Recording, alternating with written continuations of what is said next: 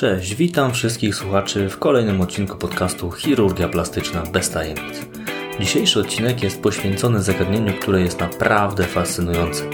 Czy istnieją idealne piersi? Dlatego spędzimy dzisiaj trochę czasu na zgłębianiu tego tematu i rozmowie na temat różnych aspektów związanych z idealnymi piersiami. Dziękuję, że jesteście z nami i życzę miłego słuchania. Chciałbym zacząć od tego, że operacje powiększania piersi stały się niezwykle popularne w ostatnich latach. Coraz więcej pacjentek decyduje się na tę procedurę, aby poprawić kształt i wielkość swoich piersi. Jednak warto przyjrzeć się dlaczego. Teraz spójrzmy na to wszystko historycznie. Rozważając pytania dotyczące istnienia idealnych piersi w kontekście sztuki i historycznego podejścia do kobiecego ciała, warto zauważyć, że koncepcja idealnego wyglądu piersi różniła się znacząco w różnych okresach i kulturach. Przyjrzyjmy się kilku przykładom, jak to podejście zmieniało się na przestrzeni lat.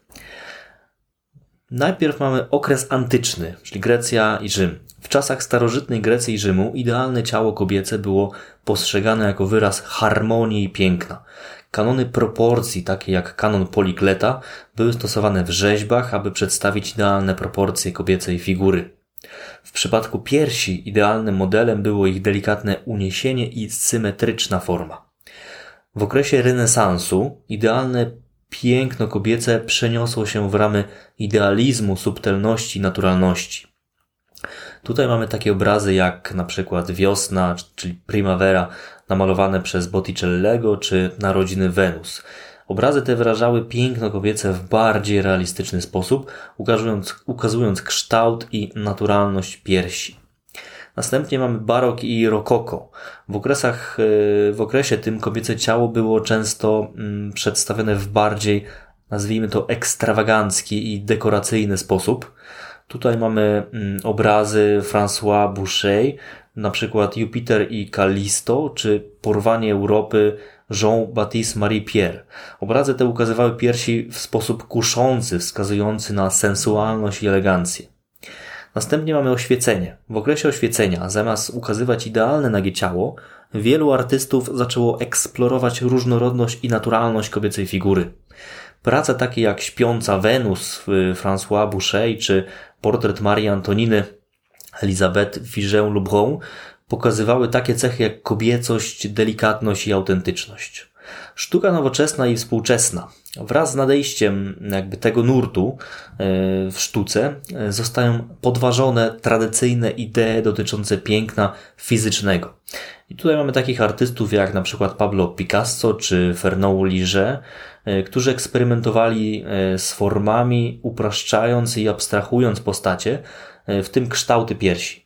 Niektóre artystki, takie jak e, Frida Kahlo czy e, Louise Bourgeois, używały swojego własnego ciała i piersi jako źródła inspiracji, skupiając się na ich indywidualności i symbolicznym znaczeniu. Współczesna sztuka często podkreśla różnorodność kobiecego ciała i wyraża sprzeciw wobec idealizacji. Niektóre artystki, takie jak e, Tracy Emin czy e, Jenny Saville, konfrontują konwencje estetyczne, przedstawiając piersi w sposób nieidealizowany, z uwzględnieniem różnorodności ciał i ich historii. Współczesna sztuka zwraca uwagę na różnorodność i indywidualność kobiecego ciała, kwestionując tradycyjne standardy i wyrażając różne spojrzenia na piękno i kobiecość.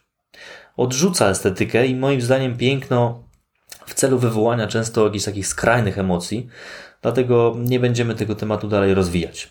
Podsumowując, podejście do kobiecego ciała i piersi w sztuce było zawsze zmiennym i kulturowo uwarunkowanym zjawiskiem. Przez różne epoki i style artystyczne idealne piękno piersi ewoluowało, y, często odzwierciedlając zmieniające się społeczne i kulturowe normy. To tyle tytułem wstępu y, z nawiązaniem do sztuki, ale jakie jest powszechne podejście do tego, jak powinny wyglądać idealne piersi? Czy jest w ogóle na to jakaś odpowiedź? Wpływ współczesnego postrzegania piękna na popularność operacji powiększenia piersi e, jest jednym z kluczowych aspektów, które chciałbym dzisiaj omówić. W naszym społeczeństwie standardy piękna podlegają ciągłym zmianom i ewolucji. Często jesteśmy narażeni na media społecznościowe, które prezentują nam wyidealizowane wizerunki kobiecych ciał, włączając to w to piersi o określonym kształcie i rozmiarze. Wielu ludzi zaczęło idealizować yy, piersi jako symbol atrakcyjności i kobiecości. To może wpływać na samoocenę, pewność siebie niektórych kobiet, które nie czują się spełnione yy, lub zadowolone z wyglądu swoich naturalnych piersi. Dlatego powiększanie piersi często staje się dla nich sposobem, aby osiągnąć upragniony wygląd. Jednak równie ważne jest yy, uwzględnienie różnorodności i indywidualnych preferencji każdej kobiety. Co jest piękne dla jednej osoby, niekoniecznie jest takie samo dla innej. Dlatego istotne jest podkreślenie, że nie istnieje jakiś jeden ideał, który pasuje do wszystkich. Każda kobieta ma e, swoje własne preferencje i odbiór piersi wydaje się być zjawiskiem całkowicie subiektywnym. E, warto zaznaczyć, że mm, decyzja o poddaniu się operacji powiększenia piersi powinna być dobrze przemyślana i podjęta z pełną świadomością. Wszelkie decyzje związane mm, z operacjami należy podejmować po konsultacji ze specjalistą i po rozmowie z najbliższymi. Teraz przyjrzyjmy się temu, co uważają chirurdzy plastyczni. Kilka lat temu pewien chirurg plastyczny z Wielkiej Brytanii, Patrick Mallucci, przeprowadził wyjątkowe badanie, w którym skupił się na analizie proporcji idealnej piersi u kobiety. Artykuł ten został opublikowany na e, łamach Plastic and Reconstructive Surgery, e, czyli najbardziej prestiżowego czasopisma z zakresu chirurgii plastycznej. Było to badanie oparte na naukowych pomiarach, a nie na osobistych opiniach Malucciego. Przez trzy miesiące badał kobiety występujące na trzeciej stronie popularnego brytyjskiego brukowca, mianowicie The Sun, e, aby zidentyfikować czynniki, które czynią piersi atrakcyjnymi. Badanie opierało się na analizie wymiarów i proporcji każdej pary piersi, w tym wymiarów górnej, dolnej części y, i kąta, pod jakim są skierowane brodawki, oraz nachylenia górnej części piersi, czy tzw. Tak górnego bieguna. Analiza wykazała, że u większości modelek proporcje w dystrybucji objętości piersi wyglądały tak, że przeciętnie 45% mm, całkowitej objętości piersi znajdowało się powyżej E, linii przechodzącej przez e, brodawkę, a 55% poniżej. W większości przypadków górna część piersi, e, czyli ten górny biegun piersi był prosty lub nawet wklęsły, a kierunek brodawki skierowany był ku górze pod kątem około 20 stopni. Piersi te również charakteryzowały się napiętą, wypukłą dolną częścią, czyli tak zwanym dolnym biegunem, E, no i ten dolny biegun miał zazwyczaj krągły i taki uwydatniony kształt. Dzięki tym badaniom chirurdzy plastyczni mogą teraz e, wykorzystywać wizualizację 3D, aby pokazać pacjentkom, jakich piersi będą wyglądać po implantacji różnych kształtów i rozmiarów implantów. Dzięki temu pacjentki mogą łatwiej wybrać e, jakby ten implant, który najbardziej spełnia ich oczekiwania odnośnie kształtu i formy. Warto podkreślić, że ten artykuł to tylko jeden z przykładów badań nad idealnymi proporcjami piersi, jednak założenia Patryka Malucciego zostały powszechnie przyjęte e, w chirurgii plastycznej w planowaniu operacji piersi. Niektóre kobiety mogą jednak mieć inne preferencje i jakby oczekiwania estetyczne, jednak e, badanie to pozwoliło po raz pierwszy na takie bardzo precyzyjne zrozumienie, co sprawia, że piersi są atrakcyjne dla większości osób. Bardzo ważne jest, aby przed podjęciem decyzji i jakiejkolwiek, e, o jakiejkolwiek operacji chirurgicznej skonsultować się e, z odpowiednim specjalistą i omówić swoje oczekiwania i cele estetyczne. Każdy przypadek jest inny, a indywidualne preferencje powinny być brane pod uwagę, tak aby zapewnić satysfakcję z, z ostatecznego rezultatu.